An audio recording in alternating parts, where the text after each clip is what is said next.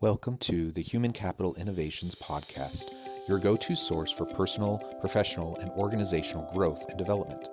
We hope you tune in often for all things people management, organizational development and change, organizational leadership, and social impact related. Maximize your personal and organizational potential with Human Capital Innovations Podcast.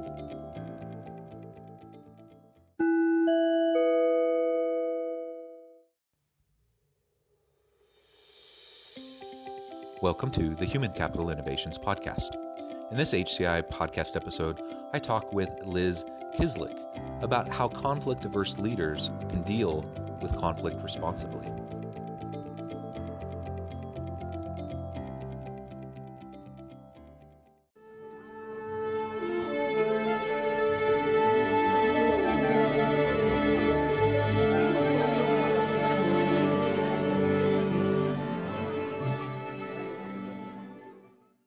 Liz Kislik, welcome to the Human Capital Innovations Podcast. I'm so glad to be with you. Yeah, Liz, it's a pleasure to meet you and to have an opportunity to have a really great conversation with you. Today, we're going to be focusing on conflict and how conflict averse leaders can deal with conflict responsibly in the workplace and, and other related issues connected to conflict and communicating um, difficult information uh, to those we work with. Uh, as we get started, I just wanted to share Liz's bio with everybody. Liz Kislik is a management consultant and executive coach and a frequent contributor to Harvard Business Review and Forbes. Her TEDx why there's so much conflict at work and what you can do to fix it has been viewed more than 200,000 times. She specializes in developing high performance leaders and workforces, and for 30 years has helped family run businesses, national nonprofits, and Fortune 500 companies like American Express, Girl Scouts, Staples, uh, Janssen Pharmaceuticals, and Highlights for Children solve their thorniest problems. And I could really go on and on with Liz's background, um, such an accomplished career, and, and, so many great things that you are doing. Um, before we really launch into the conversation, anything else you would like to share with listeners uh, by way of personal background, context, or anything to shape and frame this this discussion today? I guess what I would say is that part of why organizations sometimes need an outsider is because they don't know how to deal with conflict. It's hanging around, people feel bad, it gets in the way of the work. And if leaders really felt comfortable, they would just work through conflicts together. It's a normal part of life, often a very healthy part of life.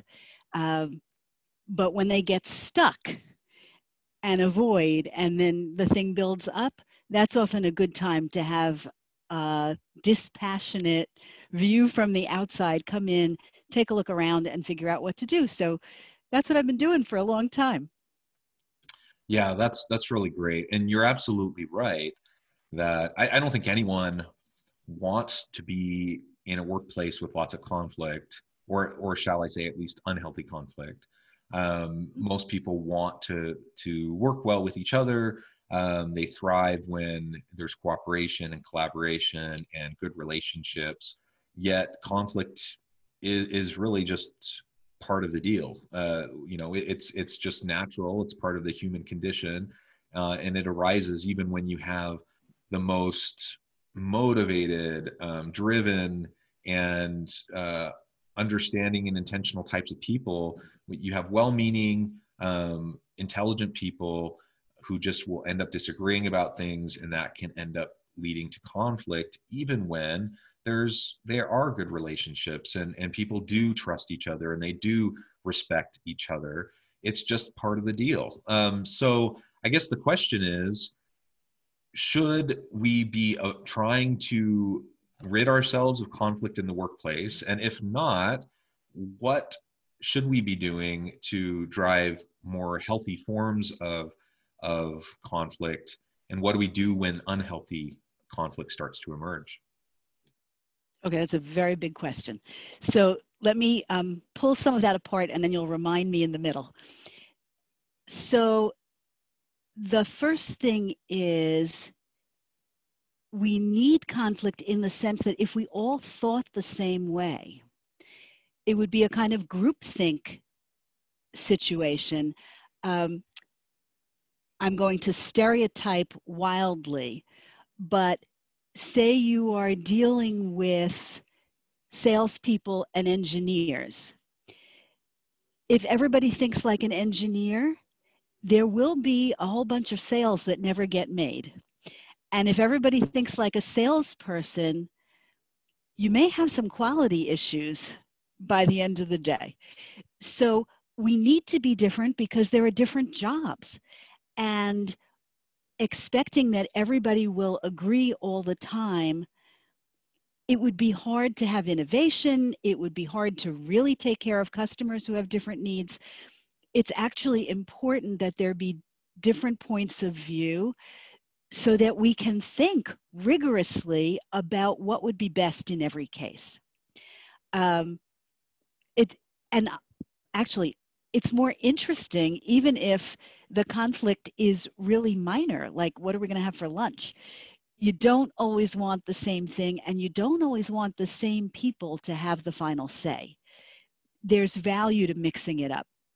So, the thing is not to be terrified by it or to think that differences in, opin- in opinion, even in strong views, means that anybody is bad or wrong.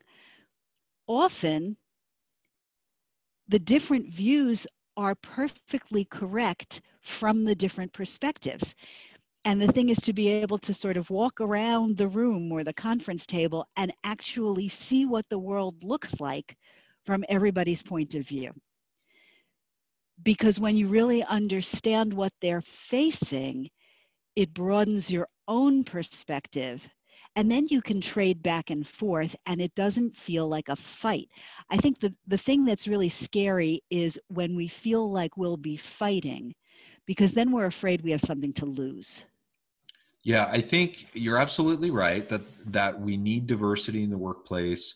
We need diversity of thought. We can't allow ourselves to fall, fall victim to groupthink or it, as leaders it's really common and easy to fall into the trap of having this bubble around us uh, where we're surrounded by people who want to please us. They want um, they want us to be happy with them. And so the, the yes men phenomenon the sycophant phenomenon whether we as leaders want that or not excuse me it's uh, it's super common. And unless we take proactive steps to counteract it it it usually will emerge um, it's just the nature of the way power differentials work and how organizations work.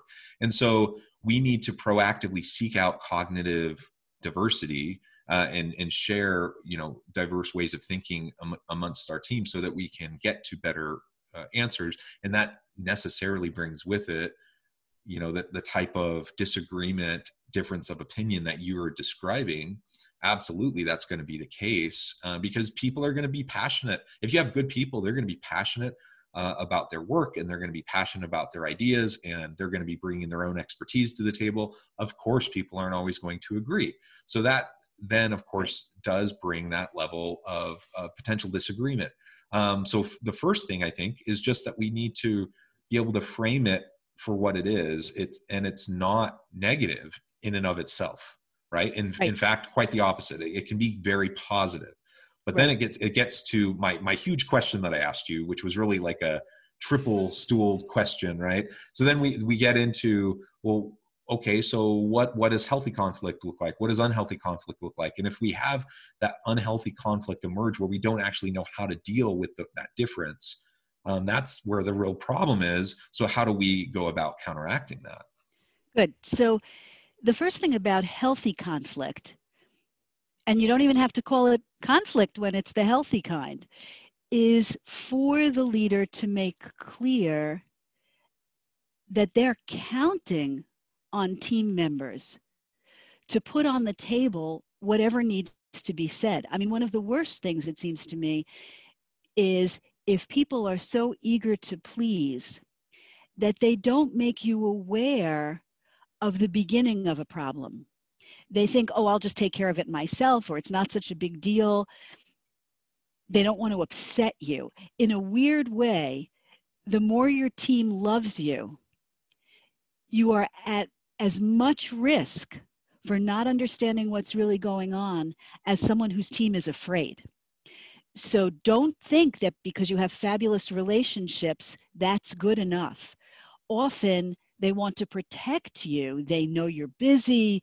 They know you're stressed. They want it to be smooth and wonderful for you, and they want to be heroes for you. So they may not tell you at the beginning when you could actually do something about a problem. So you need this kind of phase zero in which you are establishing as a norm that you want to be aware of things that go wrong. I mean, not the tiniest little things, not we ran out of coffee and somebody has to get some more, um, but actual problems that affect the work, number one, and two, opportunities to make things better.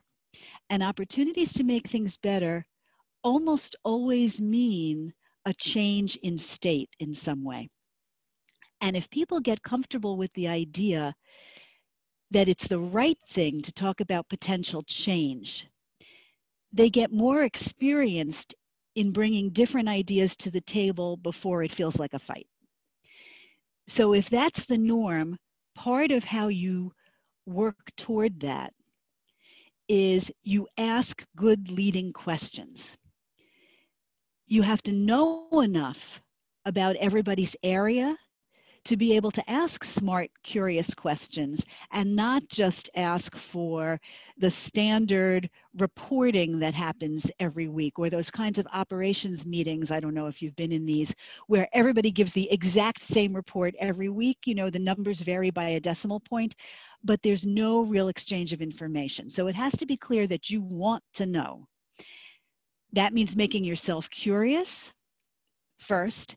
And second of all, making yourself just a little impervious because you don't want to be the first person to respond all the time when people are sharing information. Because if you respond, everybody else will get quiet and your opinion rules. So you could ask leading questions. Tell me how such and such happened, or how did we get to this point? And you'll notice that both of those questions were how questions. They weren't why questions. Very often, not all the time, but very often, a why question can sound accusatory or like there's an assumption somewhere that something went wrong. Why did you do it that way? Just sounds really different from tell me how you went about making that happen. Ask for the story it can be exhausting to get the stories, but you've got to get people used to sharing them. So that's the first thing. And then the second thing is to say things like, oh, that's so interesting. Tell me more about that. Or, that's so interesting. What other experiences have the rest of you had? Opening the discussion further as opposed to giving your judgment. Your judgment actually closes discussion. The other thing that closes discussion is a bad expression on your face. We often don't know what our faces are doing. Um, I'm laughing because it's so common.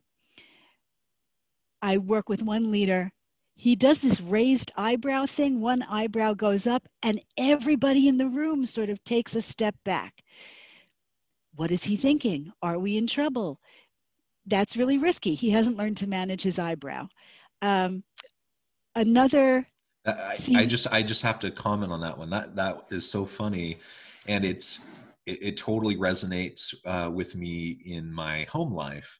Uh, because my wife my wife tells me that you know I have I have certain expressions that she knows like when I make those expressions she reads a lot into them and uh, you know I, you know if I'm trying to have a, just an open conversation you know i'm not trying to insert myself or assert my own position but just the facial expression. So so that really does matter. And it, it's interesting um, you know nowadays amidst covid and all of the zoom meetings i've actually found that in some ways to be a little helpful because i can it while it's exhausting to be on zoom meetings all the time um, one of the benefits is that I can be a little bit more self aware about my facial expressions as I'm talking to people. And I, you know, because uh, whether I like it or not, my my uh, ugly mug is staring right back at me on the screen, you know, the whole time, and I I'm not.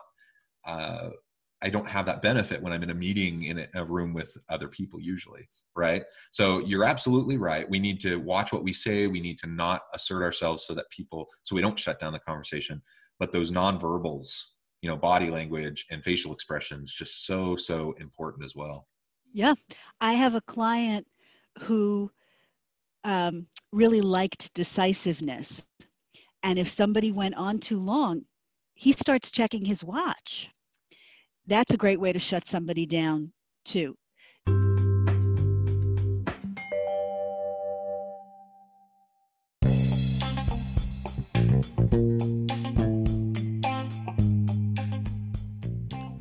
Excited to announce the publication of my new book from HCI Press the alchemy of truly remarkable leadership ordinary, everyday actions that produce extraordinary results.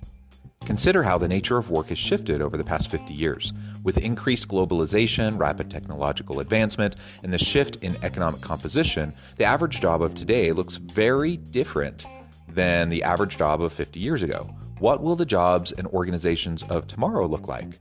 Moreover, what does this all mean for organizational leaders? What are the core competencies and capabilities of organizations and their leadership that are prepared for continued disruption and geopolitical and socioeconomic shifts? Regardless of what the future holds, increasingly, leaders need to be socially minded, data driven, decisive, champions of talent, and disruptors of the traditional notions of leadership, teams, organizations, and work.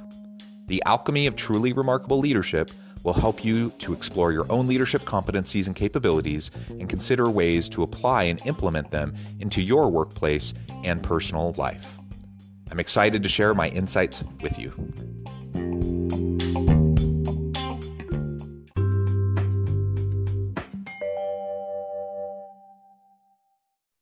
One of the interesting things about conflict, and that's whether you're the leader or a participant in it, managing your body is actually really important because as soon as we feel at all under threat, and threat can just be that somebody doesn't like what we said or a disagreement, it's not that they're coming at us with a knife, it's a conversation.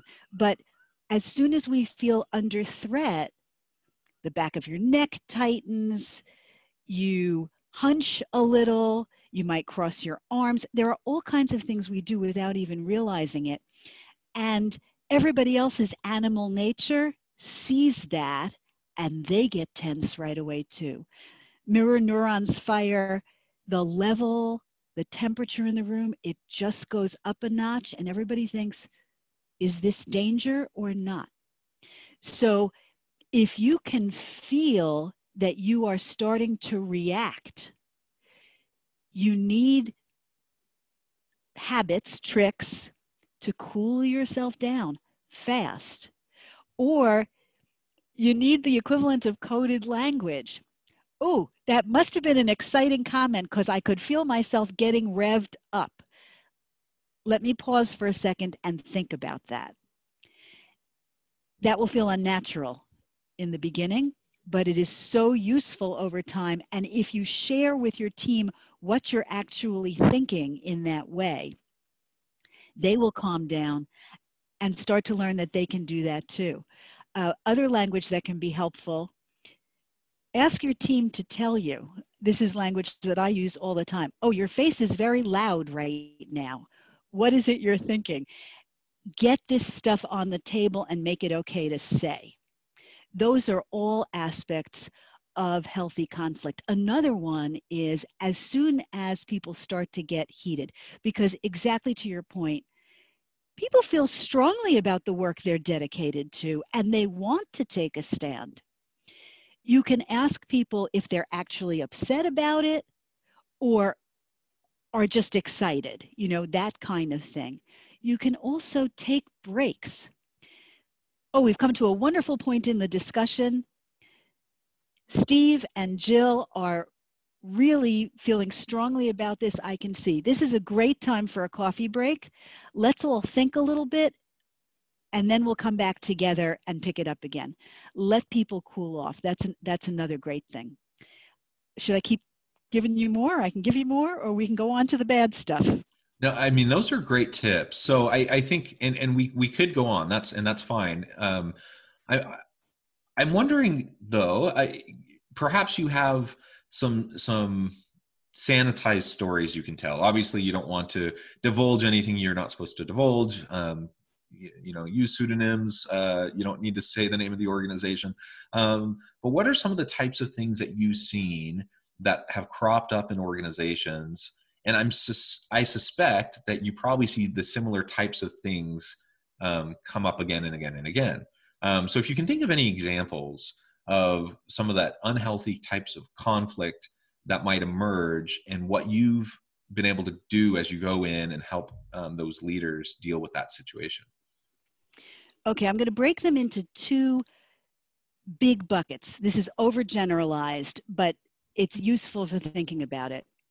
There are kinds of conflict that underneath are really structural those are like sales and operations kinds of conflicts where people's compensation may be different, their goals may be different, their whole purpose for life may feel very different to them from conflicts that are actually because of people's explicit behavior and relationship. So, one example of the structural kind of conflict, I worked with a client where two work groups really were like opposing nation states. Um, this happens all the time when you have a workforce or offices not all in the same place. They called each other by the name of the town they were in.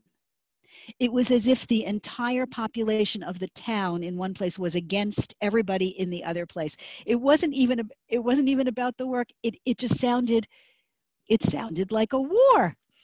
Um, it took us a very long time because that doesn't happen in two weeks.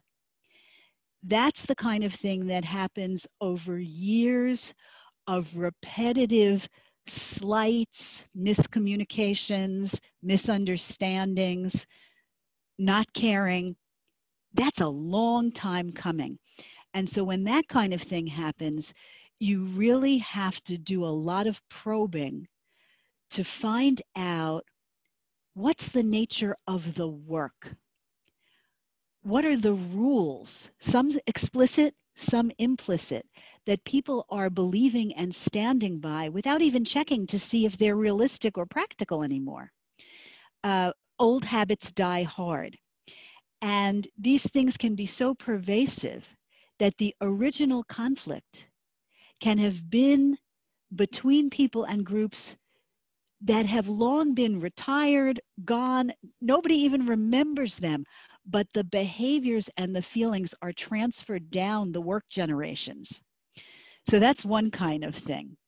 And digging into that and really examining work process and making the goals explicit is very important. You do a lot of mapping, a lot of whiteboard work in that kind of thing. And then you can eventually there also get to the relational and interpersonal items.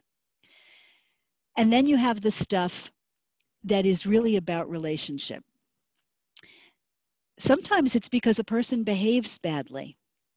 There are people who have, I will call them bad interpersonal habits, where for whatever reason, the way they were raised, what happened in their first two jobs, they treat other people with disdain in some way, either because they make faces, the way we talked about before, or they don't have the time to hear them out, or they say things like, well, thanks, but that's not the direction we're going in. All of that says to the other people, you don't matter. So then, if they want to bring you an opinion, it's almost like they have to strap their gun belt on just to feel confident enough to come in and talk to you about it. So they're too heated, too assumptive, sometimes too grandiose. And then the people think, I have to deal with this kind of behavior? That's ridiculous. And they're not even listening for what's the content, what's really happening there. In those kinds of situations, this is very, very tricky because, of course, people feel strongly about themselves and their own behaviors the same way they do about their job content. So you really have to talk to them about what they're trying to accomplish. And in those situations, there are a couple of things that can be very helpful. One is a warning. Don't send them off to work things out by themselves. This is like sending two siblings back to work it out by themselves and the stronger one will usually win. Or the one who knows how to be meaner you know what, whatever it is in that family. If they could work it out by themselves they would be doing it. So it is leadership's responsibility to help. But if leadership can't figure it out or leadership is part of the situation then you need a facilitator. And sometimes you can have that internally. Often there's someone in human resources who's trained in that sort of thing. Or there's someone who is just good at the equivalent of running a panel discussion, not necessarily a peacemaker. We don't want everybody to feel they need to be quiet and accept. We really want to get the views out. But what's important for the facilitator, and this is the second big warning, do not treat yourself like Switzerland and you first go to one of the warring parties and you make nice and you learn, and then you go to the other warring party and you make nice and you learn. You can't then distribute your conclusions and think that will work. You have to have the two parties together. And the goal is to help them learn how to speak differently to each other so that they can do it when you're not there. Yeah, I, I mean those those are great uh, examples, and the the types of structural, systematic types of frustrations and conflict that can emerge, and that just seem to perpetuate themselves, right? Um, right and, and then uh, really these these interpersonal types of uh, behaviors that can also lead to conflict. Uh, the bottom line is that as leaders, even if we have like the best people, the best team, you know, we we have uh, people who care about the work, they they share the purpose, they share the vision, um, they're competent uh, experts in their areas. Um, even when all of that is the case, um, we should hope that there will be some level of conflict. Uh, you know, I'm always really wary of um, when when you go into an organization and everyone's just you, you don't see any pushback, right? right? And people are just um, collegial. Um, you know, collegiality is important, but passive aggressiveness is is not helpful or healthy. And and so that's one thing I see a lot is it you know on the surface you don't see conflict right, right. because people feel like that's not socially acceptable. Um, and so everyone smiles and everything but then you know behind the scenes that's where they undermine you or or whatever. And so the conflict is hidden. That's the really dangerous type of conflict i think. And and really i think it just comes down to reframing our understanding of the role and importance of difference of opinion um, safety a, a, safety culture where people can speak up and feel um, not only like their views are welcome but encouraged uh, and and to recognize that it's it's okay. Like i would way rather have someone challenge me directly in a meeting than nod their head smile at me say yes and then leave the meeting and then go behind my back right? Um, and so that's what we have to be really careful of when we're dealing with uh, these types of workplace situations. Yeah it's really a tough thing because of course, we want people to treat each other well. But if there's a perception that we have to be nice, that can undermine being truthful. if the intention is we never want to upset or ruffle anyone's fig- feathers, and I'm not suggesting that we want to ruffle feathers, but what we want is an open and candid conversation so that everybody has the information they need to participate from their best expertise in the discussion. The other thing that's really important is it has to be clear whose decision is it?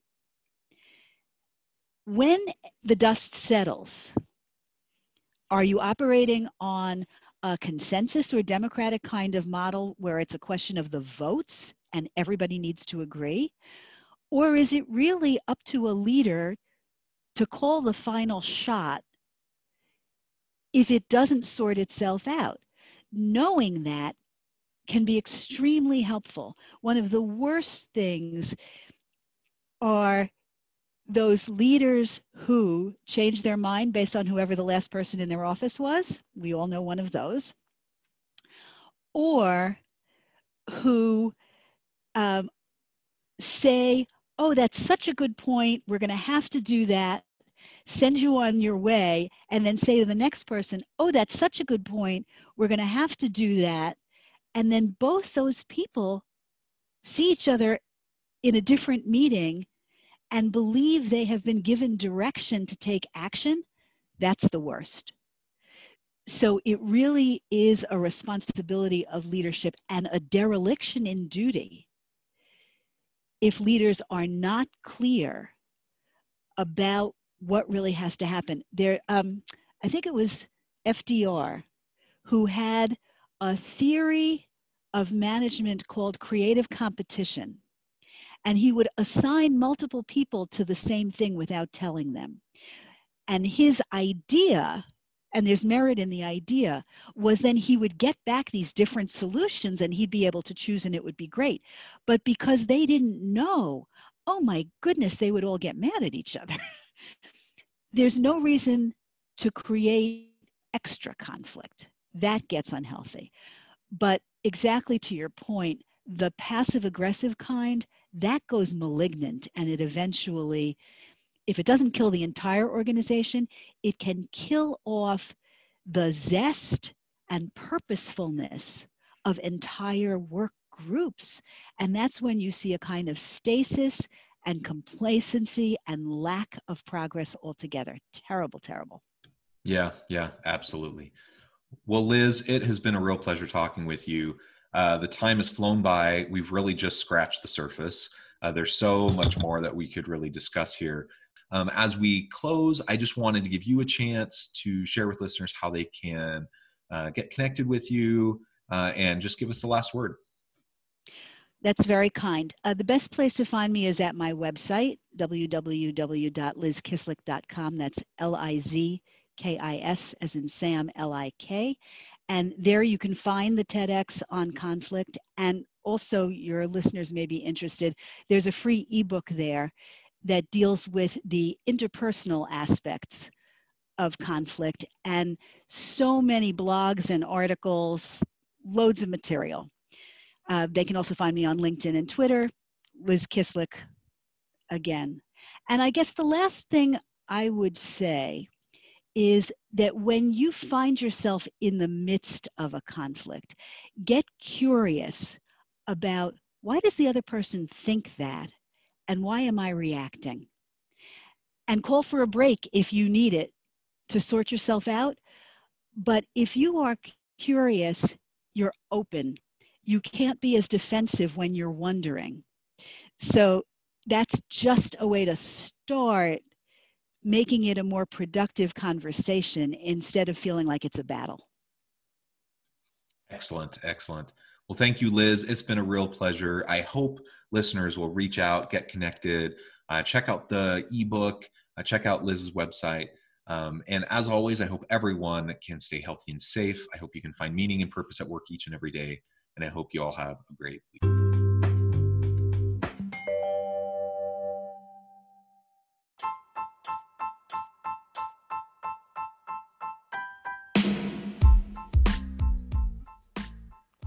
We are excited about the launch of HCI's new magazine, Human Capital Leadership.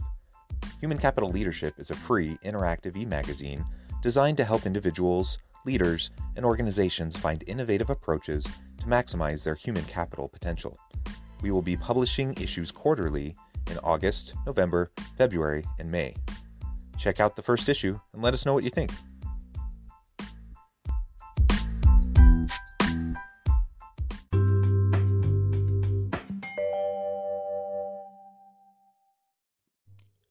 Thanks again for joining us for this episode of the Human Capital Innovations Podcast. I hope you stay healthy and safe and that you have a great week.